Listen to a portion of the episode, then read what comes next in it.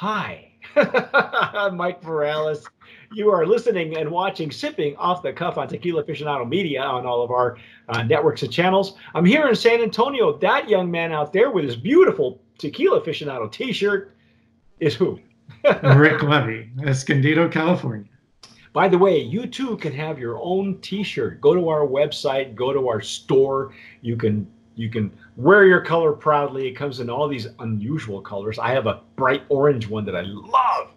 And my long sleeve one is a red one too. So uh, and and some other people in the industry like to like to wear their colors too. So you know, we appreciate your you know your your support. Okay, um, tonight we are going to be tasting and dissecting Adictivo Añejo. As you can see, it's an award winner back in uh, 2017 at the San Diego Spirits Competition. I believe that's what it's called. And um, we we were we were walking very cautiously through this brand because because we've had you know uh, brands that had come out of these these dual distilleries uh, from the family from the Partida family. Um, some some were really beautiful. We uh, I think that Don Alberto, which you said is Gildardo's brother. Uh, yeah. Yeah. So uh, there's two Gildardos. There's the father, right. Uh, Gildardo um, Partida Melendres. Right. And then the son is Gildardo Partida Hermosillo. His mother is Leticia Hermosillo Revalero, right. who uh, who runs 1477 Puerto de Hierro. Uh, the father, Gildardo, also operates out of there. And uh, Don Alberto is their master distiller. And we really loved um, the uh, Gran Reserva de Don Alberto. Uh, Puerto de Hierro's, um, uh, you know, house line is Cava de Oro, which it was uh, probably outside of our uh, preferred um, profile gamut.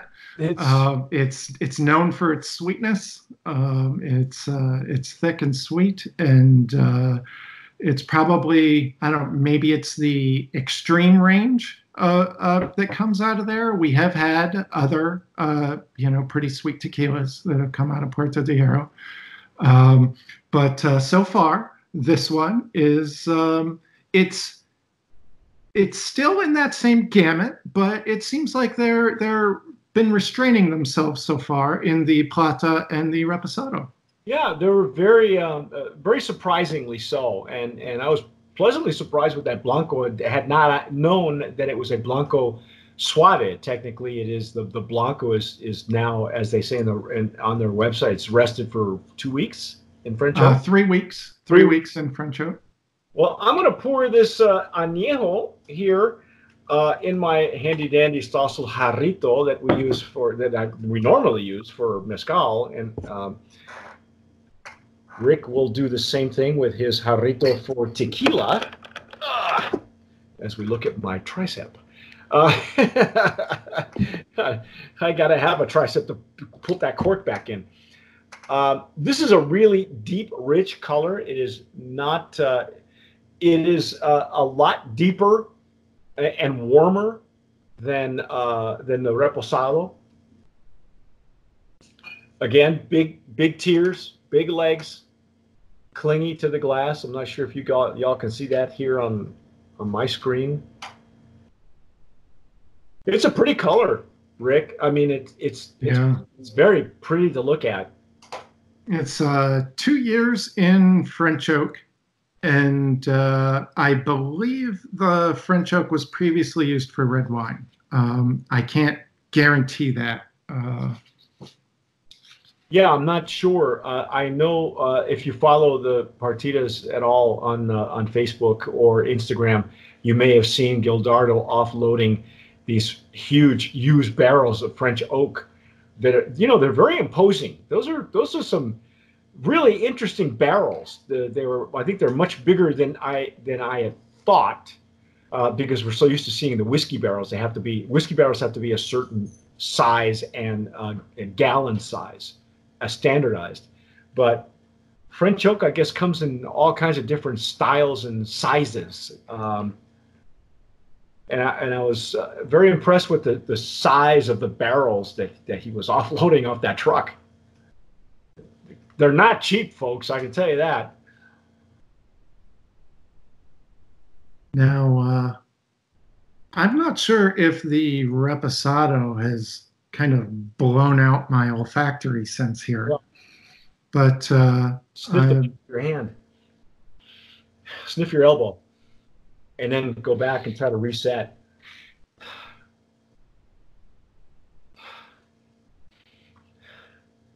It's a. Uh, it does seem to be a more muted aroma where the the uh, reposado seemed to be more robust. It was kind of jumping out.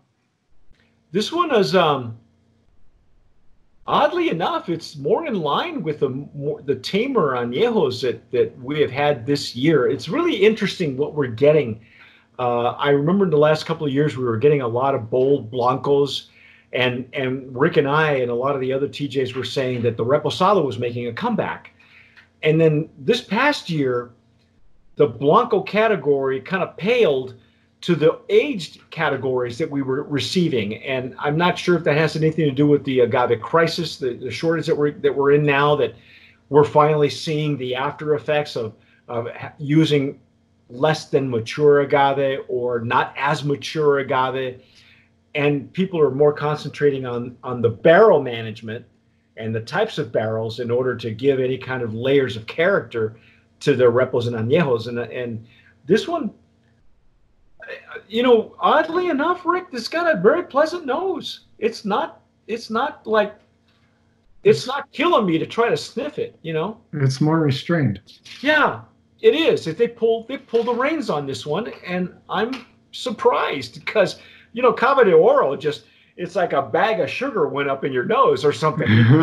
you know, when you drop a bag of sugar at the store and it goes up in your nose, it's.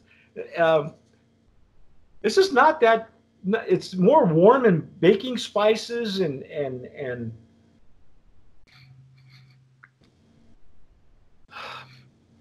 and you know sort of those uh, those French oak notes. Yeah. You, we got to dive in. We got we got to try it. The nose All is pretty. Right. It's one sided. Okay, I will tell you that.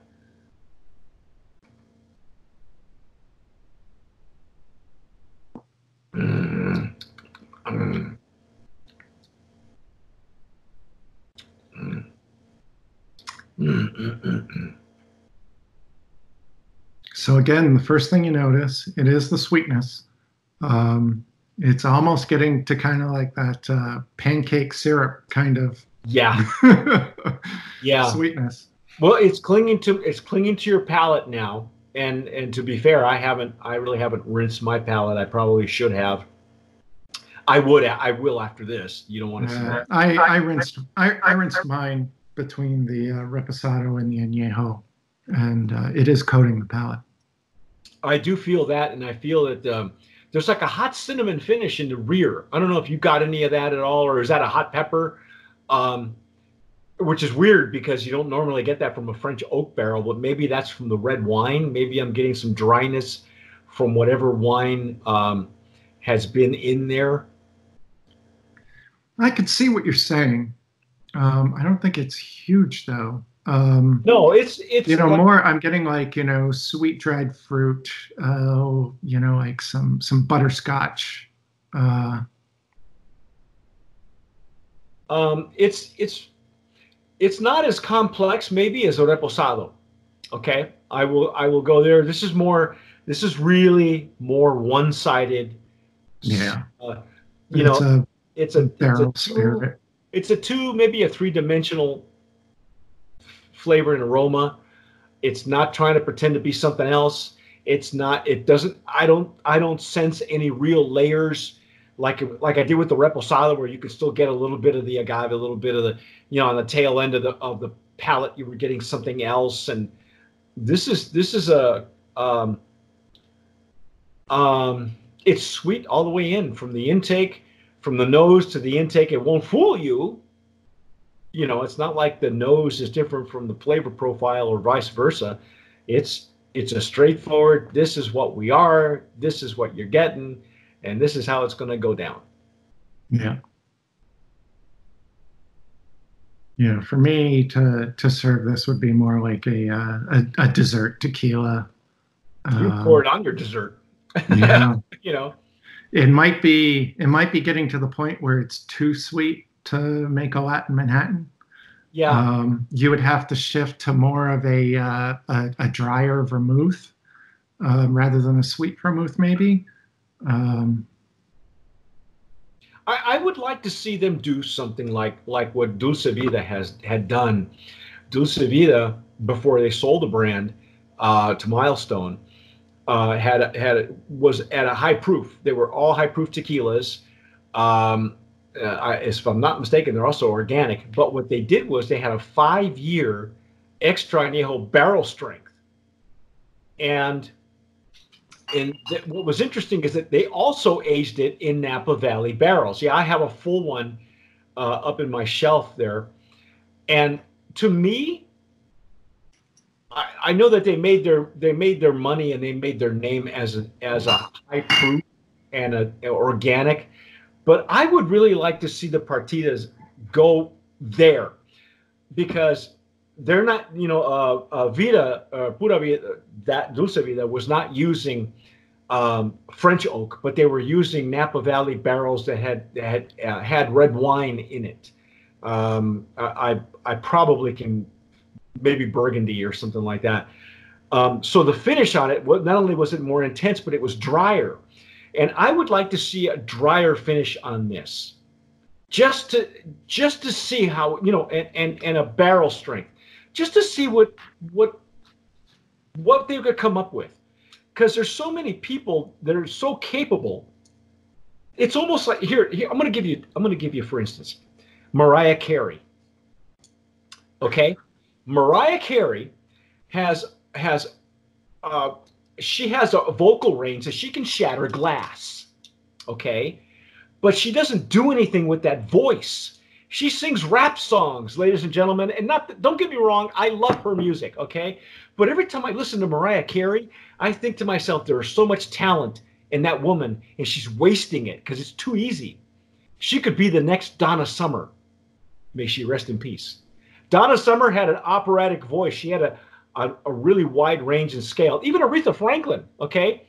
But this is like the Mariah Carey of tequila. It's just, it's pretty, it's sweet, it's one sided. There's more talent. There, you know, I really wish that they would they would come up with something besides the really nice bottles. Okay, um, I would I wish that they would challenge us as well as themselves with something a little bit more high proof. Don't, don't you agree, or am I just talking out of the side of my my? Yeah. Um, you know, but frankly, Mike, I don't think they're I don't I don't think they're uh, looking to make us happy with these. You know, I think they have um, the market segment that they're looking to hit. And I think uh, the flavor profile of that market segment probably matches the flavor profile that tends to run in the family, and they're probably very happy with uh, with the way they're addressing their market. Well, there you go. Congratulations to to Adictivo for for you know cornering the market. Hey, more power to them. You know, this is a tough market right now, and if they can if they can make a buck, uh, you know, and, and obviously they are. If they're you know if they're offloading big, huge French oak barrels, then great. You know, more power to them. Um, maybe if you've had this tequila out there or you have it on your shelf, tell us what you think. Write us a note. You know, in the comments below, and if you're if you're watching us on on uh, YouTube, you know, subscribe also. Uh, hit that red button, hit the bell, the notification bell. That way, every time we upload a video, you get notified when Rick is on. And uh, you know, but that's our take that's our take on Adictivo Añejo. Um, stick with us because we got one more to do. Okay, and it's a it's an extensive line. Um, and but there's a there's something interesting that happened to us, and and I'll explain that to you in the next video. I'm Mike Morales here in San Antonio. That young man out there is Rick Levy in Escondido. You have been watching and listening and uh, and all that other stuff on Tequila Aficionado Media and all of our uh, channels and networks. Don't forget to subscribe wherever you're listening to us on the podcast. And whatever you do, tomar sabiamente. Sip wisely.